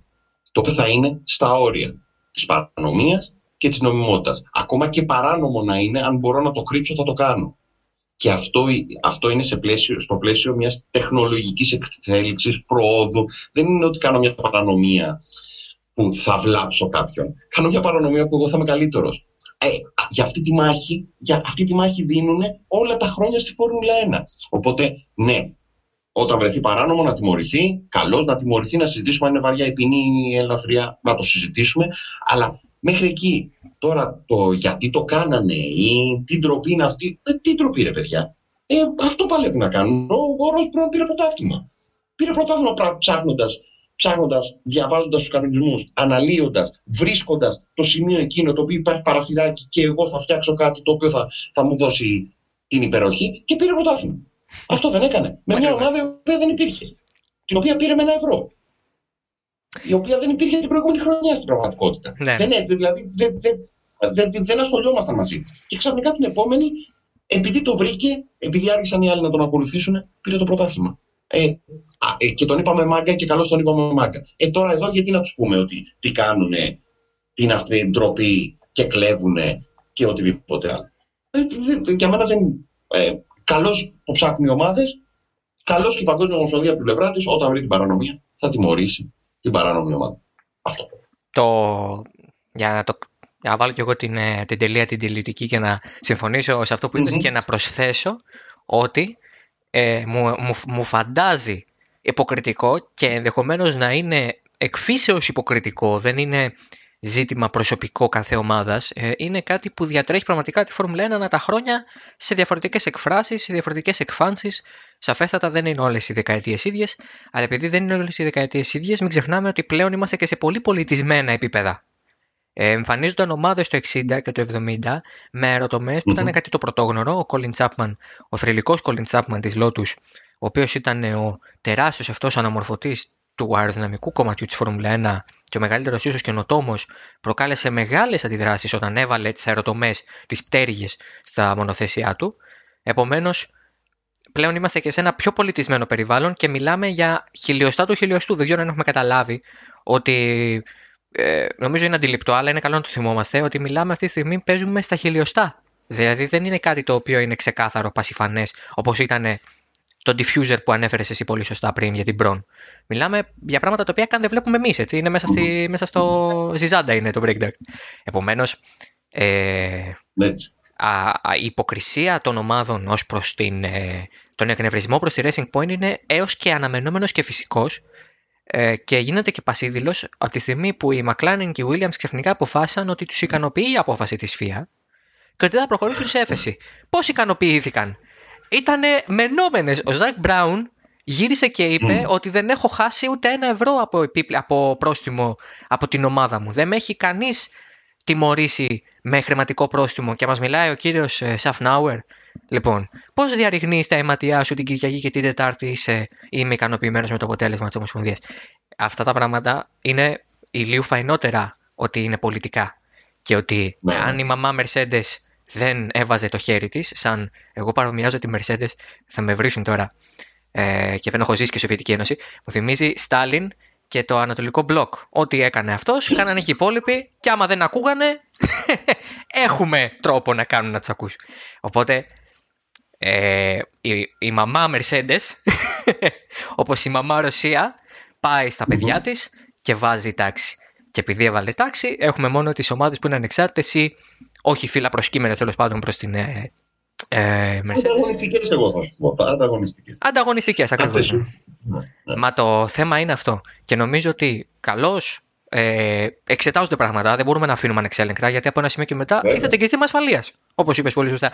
Ε, δεν μπορούμε να, να είμαστε χωρίς rulebook, γιατί έτσι δημιουργείται μια αναρχία που είναι και επικίνδυνη. Αλλά ε, ως ένα σημείο η καινοτομία είναι εγγενές κομμάτι του σπορ και το να την καταδικάζουμε αυλεπή και να λέμε «Α, δεν το κάνει η ομάδα μου» ή «Δεν το κάνει η ομάδα που υποστηρίζω» ή «Δεν το κάνει η ομάδα στην οποία δουλεύω, άρα είναι κακό». Ναι, είναι περίεργο γιατί σε ένα χρόνο, αν βγει η Ρενό με μια καινοτομία, λέμε τώρα, μια τυχαίο όνομα, ε, η Ρενό θα λέει «Μα, εμείς αυτό, εκείνο είμαστε νόμιμοι» και όλοι οι άλλοι θα φωνάζουν ε, «Άρον, Άρον, Σταύρος, αυτόν». Οπότε, να το πάμε έτσι. Ε, ερώτηση για Άστον Μάρτιν ε, πολύ σύντομα για να κλείσουμε τελείως. Ε, για το 21 που θα είναι μια ομάδα πλέα, μια, πλέον μια νέα ομάδα, μας λέει ο φίλος. Ε, με νέο driver line-up, περιμένουμε το Φέτελ και με νέα φιλοσοφία. Αν πιστεύουμε ότι η έλευση του Γερμανού θα βοηθήσει την ομάδα ή αν η ομάδα θα είναι αυτή που θα δώσει στον Φέτελ τα έναυσμα για να τα πάει καλύτερα. Εγώ θα ξεκινήσω λέγοντας ότι μάλλον και τα δύο. Ναι, ναι. Και τα δύο, εγώ λέω ότι είναι, θα πρέπει να είναι ευχή όλων μας να συμβεί ε, για, την, ε, για την Aston Martin, γιατί καταρχήν μιλάμε για μια ομάδα η οποία έχει χρήματα και είναι πολύ βασικό αυτό, να, δεν έχουμε πολλές ομάδες οι οποίες είναι, σφίζουν από υγεία και αυτή η ομάδα σφίζει από υγεία, οικονομική υγεία, γιατί έχει ε, ε, υποστηρικτές, ε, όσο και αν κατηγορούν το Στρόλ, έχει βάλει πάρα πολλά λεφτά στη Φόρμουλα 1 και καλώς υπάρχει ο Στρόλ, mm-hmm. ε, ο Μπαμπάστρολ στην Φόρμουλα ναι, ναι. 1. Ε, λοιπόν, ε, είναι μια τεράστια ευκαιρία για τον ίδιο το Φέτελ. Αν ολοκληρωθεί αυτό το deal που όλα δείχνουν ότι θα ολοκληρωθεί, μια τεράστια ευκαιρία. Ένα μονοθέσιο το οποίο φέτος νομίζω ότι δεν διαφωνεί. Μιλάμε για το τρίτο μονοθέσιο. Ναι, σίγουρα. Ναι. σίγουρα. Ε, άρα η προοπτική που έχει είναι να είναι τουλάχιστον εκεί ή θα ήθελε να είναι ακόμα και ψηλότερα α, την επόμενη χρονιά. Ωραία αναλλαγή θα είναι, α, λέω εγώ. Ε, okay, μια ομάδα η οποία δεν είναι καμιά παραδοσιακή δύναμη της Φόρμουλα 1, αλλά αυτό δεν σημαίνει κάτι. Δεν σημαίνει ότι δεν είναι ωραίο να βλέπουμε νέα πράγματα στη Φόρμουλα 1. Είναι ιστορική πάντως. Δηλαδή ω Τζόρνταν, ω εργοστάσιο. Ναι, ναι. Έτσι. Ε, οπότε ε, ευχής έργο να δούμε έναν ανταγωνιστικό Φέτελ, μια ανταγωνιστική Racing Point και όσο και αν έχω την ίδια άποψη με σένα για τον πιτσιρικά το Στρόλ, εγώ λέω ότι υποστηρικτικά δεν θα είναι κακός. Δηλαδή δεν θα χάνει από το Στρόλ η Άστον Μάρτιν. Όπως δεν έχει χάσει καμία ομάδα που είναι ο Στρόλ. Δηλαδή, δεν είναι σε καμία ομάδα που βλέπεις ότι ο ένας πιλότος παίρνει 100 βαθμούς και ο Στρόλ παίρνει 10. Όχι, εντάξει. Δεν είναι σε αυτό το επίπεδο. Έτσι. Όχι, σε καμία περίπτωση. Όχι, όχι, όχι. Ε, δεν είναι...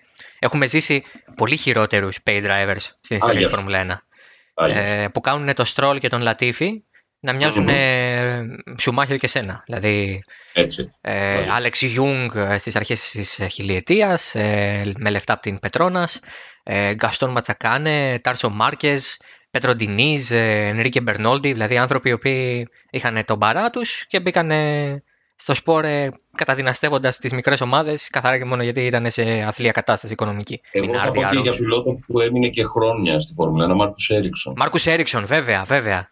βέβαια. Ναι. Βέβαια. Ε, ο άνθρωπος ο οποίος επειδή έσωσε τη Σάουμπερ προ Άλφα Ρομέο, ε, ήταν εξασφάλιζε θέση. Λοιπόν, ε, στο γενικό μας κορμό νομίζω το έχουμε καλύψει τα περισσότερα, αλλά ε, θες να πάμε σε κάποιες ερωτήσεις που έχουμε αφήσει πίσω; Έχεις ε, ναι, ναι. έχεις, ε, κάποιες εδώ έτσι, κάποιους επιστούς ε, ακολούθους οι οποίοι ε, έχουν συνηθίσει από την Κοσμοτέ και ε, νιώσαν την ανάγκη να σε ρωτήσουν και δώσαμε και το άνοιγμα βεβαίως. Λοιπόν, αφού καλύψαμε, βλέπω δύο τον Μπότας, καλύψαμε και την Aston Martin, καλύψαμε για τη Ferrari. Παραδόξη μοναδική ερώτηση που πήραμε για τη Ferrari. Ε, δεν ναι, το φοβερό. Δεν το περίμενα. Ε... Στα, στο mail της uh, της εκπομπής, αν τυχόν uh, δει κάποιος τα mail, ξέρω εγώ, κατά μέσο όρο σε ελεύθερες δοκιμές, γύρω στα 300 mail, ε, τα 294 πρέπει να είναι ερωτήσεις για τη Ferrari. ε, πάμε λοιπόν, βλέπω μια πολύ ενδιαφέρουσα ερώτηση ε, η οποία είναι λίγο πιο έτσι, ε, φιλοσοφική. Ε, ποιοι οδηγοί αδικούν αυτή τη στιγμή τον εαυτό τους με τον τρόπο που οδηγούν; Τώρα, στο φετινό grid εννοώντας. Ποιοι αδικούν τον εαυτό τους; Οδηγώ, με, με τον τρόπο που, ναι. που οδηγούν τώρα. Ναι, ότι είναι καλύτεροι ίσως. Ναι. Ε, ο Φετέλ είναι καλύτερος από αυτό που βλέπουμε, αλλά συμφωνώ απόλυτα. Το αναλύσαμε πριν ότι έχει η καλύτερη χρονιά των τελευταίων χρόνων για το Φέτελ. Ε, ναι. ε, αλλά σίγουρα δεν είναι στο επίπεδο το οποίο θα μπορούσε να είναι ο, ο Σεμπάστιαν Φέτελ. Ε, Ένας ακόμα μου έρχεται στο μυαλό είναι λόγω μονοθεσίων ο Κιμιράικον, αλλά ο Κιμιράικον πλέον πραγματικά τρέχει γιατί του αρέσει να τρέχει. Οπότε δεν νομίζω ότι είναι σε ότι τρέχει για να ανταγωνιστεί κάτι. Δηλαδή, Χόμπι. νομίζω ότι σε αυτό το mood είναι ο, ο Ράικονεν. Ε, από εκεί και μετά από τις υπόλοιπες ομάδες Ο Πέρεθ. κα- που, που είναι καλύτερος ο Πέρες εγώ στο μυαλό μου πάντα έτσι τον είχα τον Πέρες να σου πω την αλήθεια δηλαδή ούτε σούπερ ούτε εντάξει τι κάνει αυτός στη Φόρμουλα 1 ε, Στο μέτριο. Σίγουρα, ναι, στο μέτριο. Σίγουρα με το μονοθέσιο που έχει στα χέρια του, Μμμ. ε, ένας πιλότος με καλύτερα στοιχεία από τον Πέρες θα, θα ήταν ακόμα πιο ανταγωνιστικός, θα ήταν πολύ πιο συχνά στην τριάδα, στο βάθρο, με το μονοθέσιο που έχει. Δηλαδή, ναι, επειδή τον είδαμε για λίγο, το, το Χούλκεμπεργκ, θα ήθελα να τον δω. Ε, στο υπόλοιπο, να, να μπορούσε να είναι στο υπόλοιπο κομμάτι, Μμμ. για να δω αν μπορεί και αυτός να σπάσει την κατάρα του βάθρου ή ακόμα να διεκδικήσει και, ε, και νίκη από ε, για μένα είναι σε εξαιρετικό επίπεδο και ένα από τα ονόματα που θα μας απασχολήσει ο Λάντον Νόρις για το μέλλον. Ε, δεν θεωρώ ότι ξέρεις, αυτή τη στιγμή θα ήθελα να δω κάτι ε, πολύ παραπάνω από αυτόν. Είναι μια χαρά με τα όσα, με Πετυχαίνει. τα όσα βλέπω ναι, από το Λάντον Νόρις. Ε, Ο Σάινθ. Ρίκαρντ, ο Σάινθ, ε, ένας περίεργος οδικός για μένα ο Σάινθ. Ε, και αυτόν δεν θα τον κατατάξω πάνω από το μέσο. Και δεν ξέρω αν μπορεί να είναι κάποια στιγμή πάνω από το μέσο. Δηλαδή, δεν ξέρω πόσες διαφορές θα δω στο Σάινθ από τον Πέρες, ενώ οδηγικά, όχι στο στυλ τους, ε, σαν, ε, Αποτελέσματα. Ναι, ναι. σαν αποτελέσματα, ναι. Μου φαίνεται περίεργη η επιλογή της Ferrari. Ε, Δεν δεν το κρύβω. Ε, με το Sainz. Νομίζω ότι περισσότερο θέλουν ένα... Αλλά μάλλον ψάχνουν αυτό. Έχουμε ασφάλεια. στηρίξει Ότι ο Leclerc θα είναι ο πρωταθλητής μας και θέλουμε έναν πιλότο ο οποίος θα παίρνει ένα υψηλό ποσοστό από το μονοθέσιο. Δεν ξέρω αν θα παίρνει το 100%. Α, παίρνει το 90, το 95. Θα παίρνει ένα υψηλό ποσοστό. Μιλάμε για τέτοια πράγματα στη Φόρμουλα 1 για μένα έτσι. Δεν θεωρώ ότι υπάρχουν πιλότοι οι οποίοι που χου- παίρνουν το 30% από το μονοθέσιο. Δεν, δεν θα ήταν στη Φόρμουλα 1 ακόμα και αν πληρώναν. Έτσι, για να Ακριβώς. καθαρίσω. Δεν θεωρώ ότι ε, όποιον και αν έχουμε κακ, με, ως κακό πιλότο στο μυαλό μας από τους ενεργεία, από το, από το grid, τι είναι ένας πιλότος που τρέχει 30% του μονοθεσίου, ούτε καν. Μιλάμε τώρα αν είναι στο 90, στο 95, στο 98, στο 99, στο 100 ή στο 110. Ναι, ναι. Αυτές είναι. Ε, Αυτές είναι οι διαφορές. Αυτό είναι το Delta. Μπράβο. Ε, Μπράβο. ο Αυτό Άλμπον, μια- γι' αυτό είναι. για να περάσουμε σε άλλη ερώτηση ίσως. Σωστά. Ε, κοίτα, όταν τον είδα πέρυσι να κάνει το ξεκίνημα στην. Καταρχήν είχε κάνει πολύ καλή χρονιά με τον Ρορόσο. Δηλαδή έδειχνε. Όταν τον είδα να κάνει το ξεκίνημα στη Red Bull, εντυπωσιάστηκα. Δεν στο κρύβω. Ε, τον είχα για γρήγορο από την το Ρορόσο, τον είδα και λέω: Όπα, τον βρήκε η Red Bull. Μπράβο της. Ε, τώρα αυτοί οι αγώνες, αν σου θυμίζουν τους αγώνες του Γκάσλι, τους περσινούς, έλα πες μου. Δηλαδή είναι ακριβώς το ίδιο. Είναι σαν να άργησε έξι μήνες να τον επηρεάσει το βάρος της φανέλας. Αυτό, έχει- ε, αυτό μου δείχνει εμένα ο Άλμπον αυτή τη στιγμή. Ότι επηρεάστηκε φέτος. Σαν να μην το έχει συνειδητοποιήσει πέρσι, το δεύτερο εξάμεινο, Πήγε με και να φόρα. πήγαινε, πήγαινε με φόρα, μπράβο. Με την τρέλα σε αυτό. Και ξαφνικά φέτος, σαν να οι τρεις μήνες, η μετακόμιση στο Μονακό, όλα παίζουν ρόλο, ε. η μετακόμιση στο Μονακό, το μεγαλείο, όλο αυτό, σαν ξαφνικά να του πήραξαν το μυαλό φέτος. Και ε, η, η διαφο- αν τυχόν δεν είχε γίνει αυτό με τον Γκασλί πέρσι, είμαι σχεδόν βέβαιος ότι ήδη θα είχαν πάρει την απόφαση να φύγει ο Άλμπον. Δηλαδή, είναι, είναι τραγική εικόνα. Στο τελευταίο αγώνα, σου θυμίζω ότι ήταν ένα γύρο πίσω, χωρίς διαφορετική στρατηγική, χωρίς ενώ να κάνει τρία pit stop αυτός και ένα ο, ο Verstappen και να πει του ποια στρατηγική του Verstappen, χωρίς ατυχήματα, χωρίς να του συμβαίνει απρόπτο, και είναι ένα δευτερόλεπτο, είναι ένα γύρο πίσω. Ένα γύρο. Με το ίδιο μονοθέσιο. Ε, δεν. μα, Δεν ξέρω πόσες ευκαιρίες θα έχει. Δεν, Ναι, μέχρι στιγμής τον Ε. πιστεύουν όμως. Δηλαδή φέραν και τον Σάιμον Ρίνι πάλι στο, στη θέση Σωστά. του μηχανικού. Οπότε εντάξει, μέχρι στιγμής τον, πα- τον πιστεύουν μέχρι να μην τον πιστέψουν ξαφνικά. Ξέρεις, έτσι πάει η Red Bull. Ε, νομίζω ότι είναι λάθος του, του Χέλμου Βάρκο, γιατί μπαίνει στο απειρόβλητο αρκετές φορές ο, ο σύμβουλος. Ε, ήταν λάθος του. Όπως του βγάζει το καπέλο για αυτό που έκανε με το Verstappen, του βγήκε 1000%. Από την πρώτη στιγμή του, ό,τι έκανε με το Verstappen, πώς τον κέρδισε, πώς τον πήρε από τη Mercedes, μέσα από τα χέρια της Mercedes, πώς πώς, πώς τον χαλιναγώγησε, πώς του μίλησε, πώς έπιαξε, ε, βρήκε την ευκαιρία, έδιωξε το, το Kvyat κατευθείαν, έλα πάμε, φέρτε τον uh, Verstappen. Του βγήκε απόλυτα. Ε, στην περίπτωση του Γκασλή, με την αλλαγή που έκανε με τον Άλμπον, φέτος αποδεικνύεται ότι δεν του βγαίνει. Γιατί πάει φοβερά καλύτερα ο Γκασλή στην ε, ΑΛΦΑ Ακριβώς. Ακριβώς. Πάμε τώρα σε μια ερώτηση που αφορά μια άλλη ομάδα του Midfield, την Renault. εάν θα μπορούσε μια πιθανή αλλαγή του Αμπιτεμπούλ, μια αποπομπή δηλαδή του τωρινού διευθυντή, να βοηθήσει στην άνοδο της ομάδας και σε δεύτερο χρόνο, εάν ο Αλόνσο που έρχεται το 21 στη Ρενό θα μπορέσει να παίξει σωστά το ρόλο του μαζί με τον Οκόν ή αν όπως σε κάθε νέο οδηγό θα τον χαντακώσει μέσα εισαγωγικά πάντα. Όπως έκανε με τον Βαντόρν για παράδειγμα στη μακλαρεν Για τον ίδιο τον Οκόν θεωρώ ότι είναι ένα, ένα καλό σενάριο αυτό το οποίο συμβαίνει. Δηλαδή αν ο Οκόν, ε, γιατί αυτά που μας έχει δείξει μέχρι τώρα ο Κόνο οδηγικά είναι πάρα πολύ καλά, αλλά γενικά η συμπεριφορά του, ο τρόπος που χειρίζεται καταστάσεις, ειδικά στο παρελθόν, φέτος δεν έχει δημιουργήσει θέματα. Ε, δεν ήταν τα καλύτερα και νομίζω ότι αυτά τον κράτησαν και λίγο εκτός Φόρμουλα 1. Ε, το ότι θα έχει δίπλα του ένα πιλότο τον οποίο δεν μπορεί παρά να λέει Όπα, Αλόνσο, νομίζω ότι καλό θα του κάνει. Το θέμα είναι ποιον Αλόνσο θα δούμε. Τον Αλόνσο της γκρίνιας, τον Αλόνσο του, τον Αλόνσο του GP2 Engine, τον Αλόνσο το, του, φταίνε, του φταίνε τα πάντα, τον Αλόνσο που θέλει να δουλέψει, να χτίσει, να βοηθήσει την ομάδα, έχει την ικανότητα, να βοηθήσει την ομάδα και να πάρει και αυτού πράγματα. Να δούμε αυτόν τον Αλόνσο που ελπίζω να δούμε αυτόν τον Αλόνσο. Νομίζω ότι θα είναι καλό για τον ίδιο τον Αλόνσο, για τη Ρενό, για το Σπορ και για τον, και για τον uh, Οκόν. Ε, έχουμε πολύ καιρό να τον δούμε στον Αλόνσο. Δεν ξέρω αν γυρίζει αυτός uh, ή γυρίζει ο Αλόνσο του Μακλάρεν. Ε, Είδες τι είπε για το Indy χθες, που εντάξει πέρα από το ότι είχε το πρόβλημα και έμεινε μακριά. Mm. Ε, mm. Δεν, δεν φάνηκε να κατηγορεί κανένα. Δεν έχω ξαναδιαβάσει δηλώσεις άλλων που λένε Ναι, παλέψαμε, εντάξει, προσπαθήσαμε, μας έτυχε αυτό. Εγώ χαίρομαι και με τη συμμετοχή. Είναι μια πολύ ωραία εμπειρία. Γεια σας. Ε, δεν έχω ξανακούσει τον Αλόνσο να μιλάει PRG-δικα. Ξέρεις. Ναι, ναι, ναι, γι' αυτό, ε, γι αυτό το, το αναφέρω και συνέχεια αυτόν, δηλαδή, γιατί τι είδα τις δηλώσεις και μου έκανε εντύπωση γιατί ειδικά ξέρεις αυτό το Triple Crown το, το κυνηγά, το θέλει. Το, το παλεύει πολύ βέβαια. ότι είναι, είναι πολύ μεγάλο και είναι πολύ μεγάλο, έτσι. Ε, μπορεί να το κάνεις. Ναι, ναι. ε, μπορεί να μην ε, θα συμβεί σε ελάχιστους. Ε, οπότε, ε, και παρόλα αυτά, ε, διάβασα τις δηλώσεις και λέω, Πα, μάλλον γυρίζει ένας άλλος άλλο από αυτός που έφυγε και μάλλον αυτό θα είναι καλό. Καλό για όλους, καλό για το σπορ. Ένα τεράστιο όνομα ο Φερνάντο Αλόνσο. Τεράστιος οδηγός.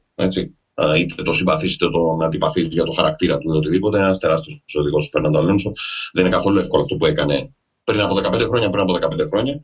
Ε, ειδικά τα πρώτα του χρόνια στη Ferrari έδειξε και εκεί χαρακτήρα.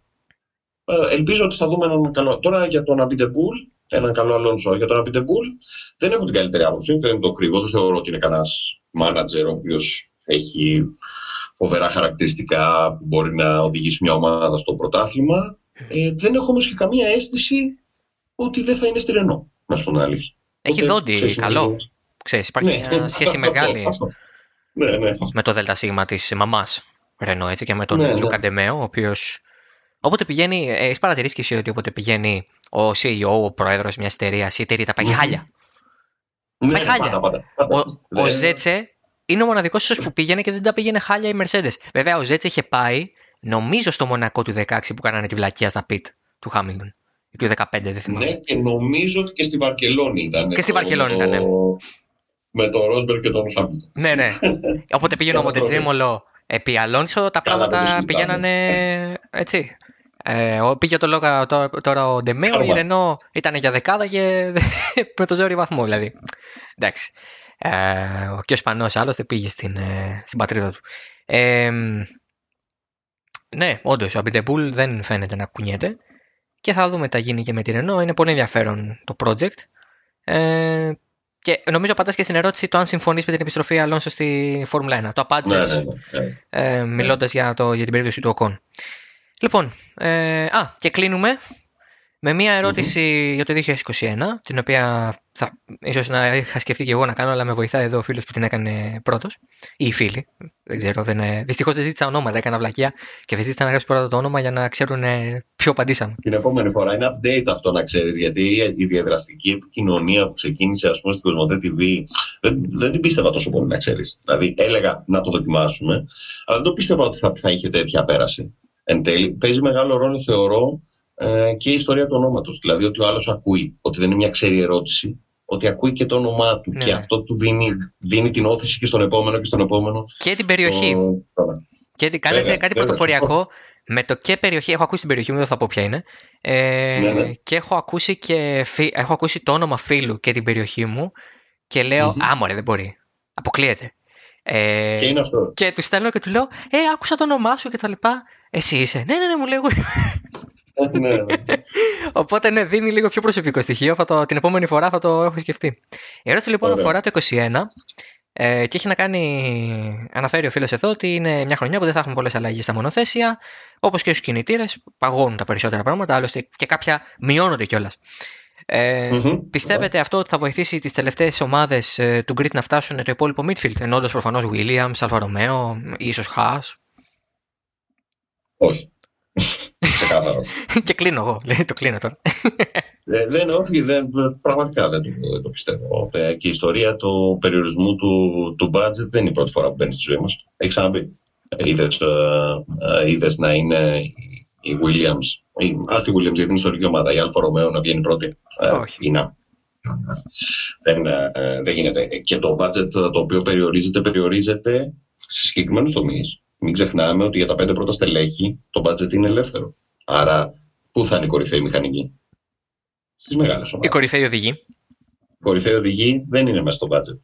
Πού θα είναι, Στις κορυφαίες ομάδες. Άρα, ε, ποιοι φτιάχνουν το, το συνδυασμό που οδηγεί ε, στη νίκη; Οι, ομο, οι, οι πιλότοι και οι, οι Επικεφαλής. μηχανικοί. Οι- και βασικά οι επικεφαλεί, γιατί αυτοί χαράζουν, αυτοί. Ε, οπότε, όχι, δεν θεωρώ ότι. Καταλαβαίνω γιατί γίνεται. Ε, ζούμε στην εποχή της πανδημίας και καταλαβαίνω και γιατί γίνεται όλη αυτή η ιστορία. Αλλά δεν σημαίνει αυτό ότι αυτόματα θα δούμε την επόμενη χρονιά ένα πρωτάθλημα το οποίο θα, θα παλεύουν 10 για να διεκδικούν τον τίτλο. Ε, όχι, όχι, όχι. Και συμφωνώ και απόλυτα και το επεκτείνω και για το 22 που θα έρθουν εκεί οι τεχνικές αλλαγές ε, και σε αυτό το επίπεδο, αλλά αυτά θα τα πούμε του χρόνου πάλι, τέτοια εποχή, θα σε ξανακαλέσω για να κάνουμε αποτίμηση 21 και εκτίμηση 22. Ωραία. Λοιπόν, ε, θα κλείσουμε. Κώστας, σε ευχαριστώ πάρα πολύ, Κώστας Ψάρας. Εγώ, Δημήτρη, εγώ. Ε, θα τον ακούτε στις μεταδόσεις ε, της Κοσμοτέ TV μαζί με τον Γιάννη Μαρίο Παπαδόπουλο και όλο το, team- το team ε, και το Motorsport εκεί και στην εκπομπή Grand Prix, έτσι, ε, Μμμ, σωστά. που, που ετοιμάζεται με την ε, ομάδα και ως ανασκόπηση, αν δεν κάνω λάθος, των αγώνων ε, Μμμ. και με τεκτενόμενα από τον ελληνικό χώρο. Αυτό είναι πολύ σημαντικό. Ε, τε- εξαιρετική προσπάθεια, πρωτοβουλία και της Κοσμοτέ TV αλλά και πολύ μεγάλη βοήθεια και, από τον, ε, και έμπνευση από τον Γιάννη Μάριο Παπαδόπουλο έτσι, να το δώσουμε γιατί ε, το πίστεψε πολύ ε, και, το, και το έφερε εις πέρας και το κάνει ε, ένα μισάωρο για ελληνικούς αγώνες σε, συνδρομ- σε οποιοδήποτε κανάλι, άστο συνδρομητικό, σε Ναι, οποιοδήποτε κανάλι, σε prime time, ε, δεν, δεν είναι καθόλου εύκολο να το δεις. Και καθόλου εύκολο να το δεχτούν και οι επικεφαλείς. Ε, θα Ναι, ναι, τονίσω ναι, να- και το δεχτήκανε και το στηρίξανε και πραγματικά και μπράβο σε όλους για αυτό, για αυτό που γίνεται γιατί ε, το έχουμε πει πάρα πολλές φορές ε, ότι ε, είναι πάρα πολύ σημαντικό για κάθε χώρα αυτό το οποίο έχει μέσα της, αυτό το οποίο χτίζει η ίδια για την παιδεία την οποία δημιουργεί. Δηλαδή, αν είχαμε καλύτερους αγώνες, περισσότερους ελληνικούς αγώνες, αν είχαμε περισσότερο κόσμο να πηγαίνει στους αγώνες, θα είχαμε, πώς να σου το πω, και καλύτερο. Θα ακουστεί και άσχημο ίσως. Και καλύτερο κοινό στη Φόρμουλα 1, με καλύτερη παιδεία. Όχι, ας μην πω εντάξει. καλύτερο κοινό. Με καλύτερη παιδεία στη Φόρμουλα 1, στο MotoGP, σε όλους του Στους αγώνες, ναι. Γιατί- Αθλητικά σαν χώρα έχουμε παράδοση σε άλλα πράγματα. Εσείς ομαδικά σπορ ίσως, ε, Μπράβο. ποδόσφαιρο, μπάσκετ ας πούμε κτλ. Αλλά ναι, τους αγώνες λίγο τους βλέπουμε με άλλο μάτι, λίγο σαν κάτι πιο ξένο, κάτι πιο ξενόφορτο. Ναι. Ε, οπότε λοιπόν έχουμε αυτό σαν ένα δεδομένο. Το άλλο δεδομένο είναι ότι το Oversteer μπορείτε να το βρείτε σε όλες τις μεγάλες πλατφόρμες podcast. Spotify, Apple Podcast, ε, Deezer, Google Podcast, όχι Deezer, ε, Google Podcast. Ε, φυσικά και στο halftone.fm μπορείτε να βρείτε και το αρχείο των προηγούμενων εκπομπών. Θα τα ξαναπούμε μετά σε μια εβδομάδα την επόμενη Τρίτη αφού έχει γίνει το Grand Prix Βελγίου. Το πρώτο από το ακόμη ένα σερί τριών αγώνων σε Βέλγιο, Ιταλία Μόντζα και Ιταλία Μουτζέλο στην ε, Τοσκάνη στο χιλιοστό Grand Prix της Φόρμουλα 1 μάλιστα, στη Ferrari συγγνώμη, ε, κιόλας. Οπότε αυτά από εμένα ε, και θα τα ξαναπούμε σε μια εβδομάδα. Μέχρι τότε, γεια σας.